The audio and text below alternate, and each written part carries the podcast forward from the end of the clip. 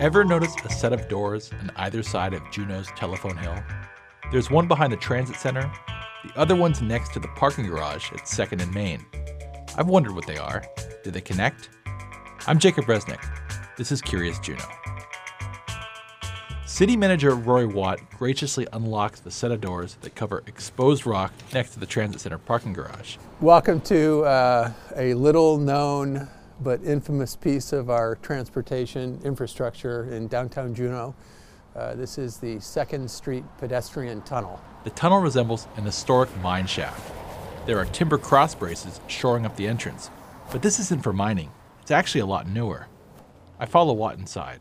I think the idea at the time was that uh, it would make a nice connection, but when the tunnel was built, you can just see that this is maybe eight feet, rough finish. Uh, it, it's not exactly inviting to the public. The tunnel runs about 350 feet. The other end is barely visible in the inky blackness. We're underneath what's known as Telephone Hill. This tunnel is actually a continuation of 2nd Street, which abruptly ends at Main Street, but it follows the street's legal right of way to connect Main to Willoughby Avenue which is what the original planners had in mind back in the 1970s. They thought it would be interesting and a shortcut to go through there. Don Gottschall is an 83 year old retired civil engineer. He recalled the brainchild of the tunnel was Hugh McCauley, chief engineer at Alaska Electric Light and Power. Hugh McCauley was an old Scotchman that lived over by Cowee Creek by the bridge there, and he had worked for AEL&P for many years, maybe 40 years or something he liked to do things the hard way. McCauley proposed the tunnel in a 1976 letter to the city. It survives in AEL&P's files. Eric Erickson, the power company's head of transmission and distribution, fished it out for me. Well, eh, you know, I've heard some rumors uh, floating around, and I was a little curious myself, and so I went back to our uh, files and archives and uh, came across a folder of the tunnel down there at Second Street. And what I found was a letter written uh, by Hugh McCauley in March of 1976 was addressed to uh, the city manager at the time. McCauley wrote that the power company planned to bore a tunnel for a high voltage power line. He proposed making it large enough, 7 by 10 feet, for pedestrians. So he kind of described the project and, and some potential benefits, and in that he um, went on to inquire if the city would be interested in, in partnering in the project. McCauley wanted the city to split the estimated $60,000 cost of the tunnel a detail that Erickson finds amusing. You know, I don't think we probably would even get started boring for $60,000 today. Minutes from a 1976 meeting record naysayers on the assembly balking at the expense. They were overruled, and the funding was approved on a 5 to 3 vote. From here, the record gets murkier.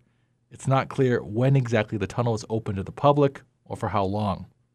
But Don Gottschall says it couldn't have been for very long. As I recall, what they did is they opened it up and found out that the rock is so fractured under there that it leaked water and wasn't uh, real attractive for people going through. Uh, it, you had to wear rain gear. The tunnel was quietly sealed. Wags referred to it then and now as Overstreet's Underpass, after Bill Overstreet, the mayor at the time. Juneau's current mayor, Ken Koelsch, was hired as a high school teacher in the late 1960s by Bill Overstreet, then the school superintendent. Koelsch recalled there were always doubters, and it wasn't surprising when the tunnel was boarded up it, it was just one of these pipe dreams. Know, it was like, okay, great. You could put a Overstreet underpass and Yeah, that's going to get a lot of use. And then it, it just faded after that, and we haven't come back to it.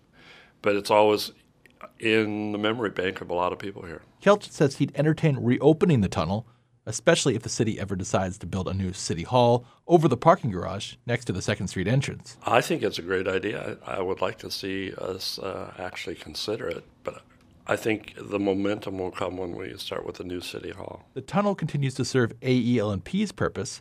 A 69,000 volt power line connects its two downtown substations. It makes the downtown grid more reliable. And 25 years later, the city was finally able to capitalize on its investment. In 2001, a 16 inch water main was installed.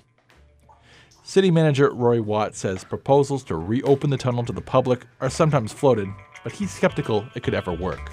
I think there's a, a charm to the idea um, that'll never go away, um, but it's balanced out by the, the practicality of, of what it actually is. So for now, the Second Street Tunnel, or Overstreet's Underpass if you prefer, continues to convey power and water, but not people, through the rock beneath Telephone Hill. In Juneau, I'm Jacob Resnick.